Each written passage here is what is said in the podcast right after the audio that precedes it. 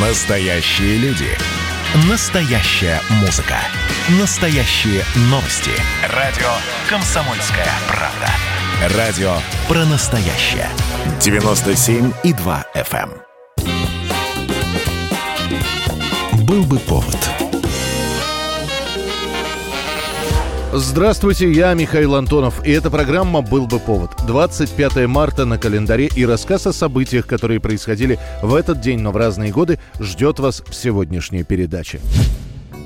1985 год. Советское телевидение с понедельника начинает показывать многосерийный фильм «Гостья из будущего» по произведению Кира Булычева. Зрителей знакомят с Колей Герасимовым, Алисой Селезневой, космическими пиратами, Миелофоном и роботом Вертером. Спрячь меня. Нам не надо теперь прятаться. Я напишу записку, и мы уедем в твое время. Для того времени «Гостья из будущего» — это фильм, который не может не понравиться с приключениями, с погонями, спецэффектами, которые в большинстве своем представляли комбинированные съемки. Однако первый показ проходит настолько успешно, что телевидение начинают буквально засыпать письмами. Одни требуют немедленно снимать продолжение, в других письмах еще раз просят показать «Гостью из будущего». Эта просьба будет выполнена. Ленту продемонстрируют еще раз в дни летних школьных каникул. Приземленная ты субстанция. Как ты стал пиратом, не понимаю. Сидеть бы тебе на тихой планете, разводить склисов. Я бы рад. Но ты же знаешь, я люблю помучить, потерзать, поиздеваться. Для мальчишек среднего школьного возраста появляется свой секс-символ, хотя такого термина тогда еще не было. В одночасье дебютантка в кино Наташа Гусева становится объектом обожания для тысяч подростков со всего Советского Союза. Ей пишут письма, просят прислать фотографию, спрашивают домашний адрес, предлагают дружить по переписке. Длинноволосые девочки массово идут в парикмахерскую и просят сделать им такую же прическу, как у Алисы Селезневой. Может быть, ты еще какие-нибудь языки знаешь?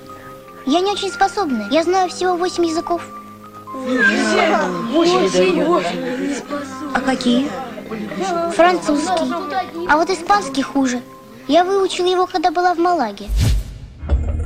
1996 год, 25 марта. В России появляется инициативная группа, которая предлагает выдвинуть действующего президента Бориса Ельцина на второй президентский срок.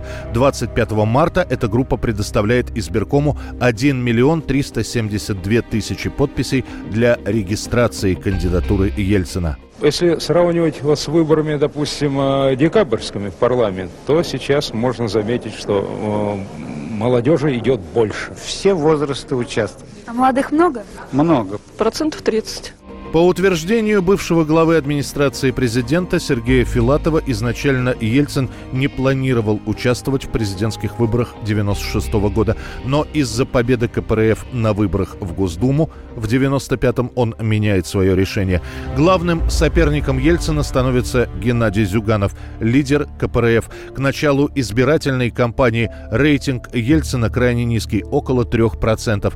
Но после регистрации Бориса Николаевича как кандидата кандидата в президенты Ельцин активизируется. Он начинает ездить по стране с выступлениями, посещает многие регионы, включая Чечню. Избирательный штаб Ельцина разворачивает активную, если не сказать агрессивную, агитационно-рекламную кампанию под лозунгом «Голосуй» или «Проиграешь».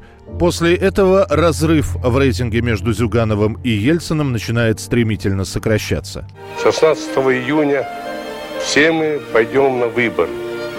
Все мы будем выбирать не только свою судьбу, определять и судьбу наших детей, наших внуков. Мы будем определять судьбу нашей России. Несмотря на это, выборы летом 96 -го года пройдут в два тура. Между ними Ельцин перенесет инфаркт. Этот факт удастся скрыть от избирателей. И все-таки во втором туре он победит Геннадия Зюганова, обойдя его на 3%. 25 марта 2018 года. Горит «Зимняя вишня» – торгово-развлекательный комплекс в Кемерове.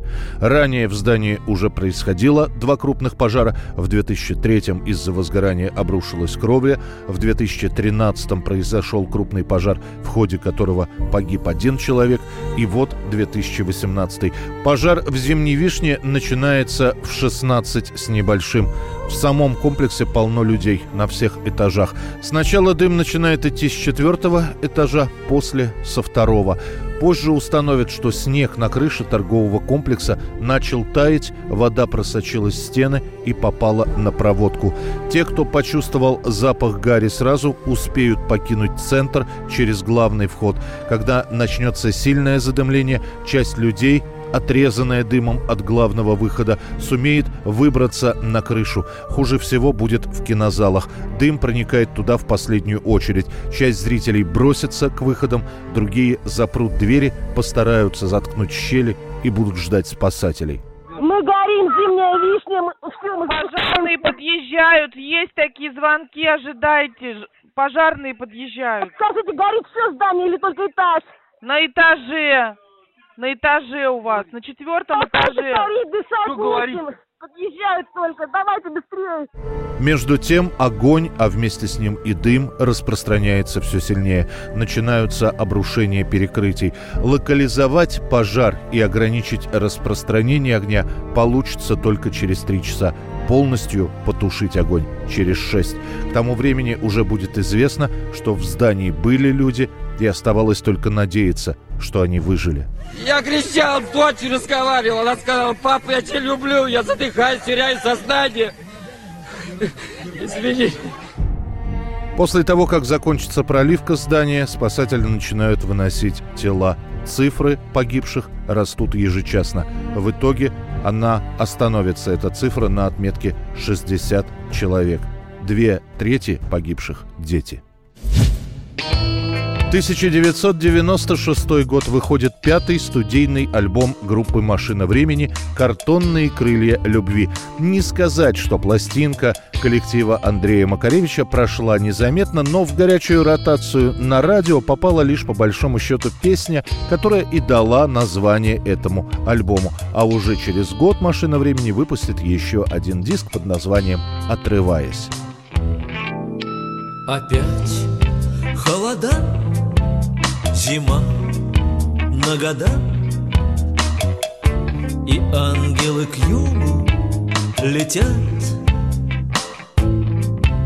Нам завтра в полет Тебе на восход А мне по всему на закат. Но я сорву земли, словно пес цепи И поднимусь к облакам и обойду облака моя страна. Это была программа «Был бы повод» и рассказ о событиях, которые происходили в этот день, 25 марта, но в разные годы. Очередной выпуск завтра. В студии был Михаил Антонов. До встречи. «Был бы повод»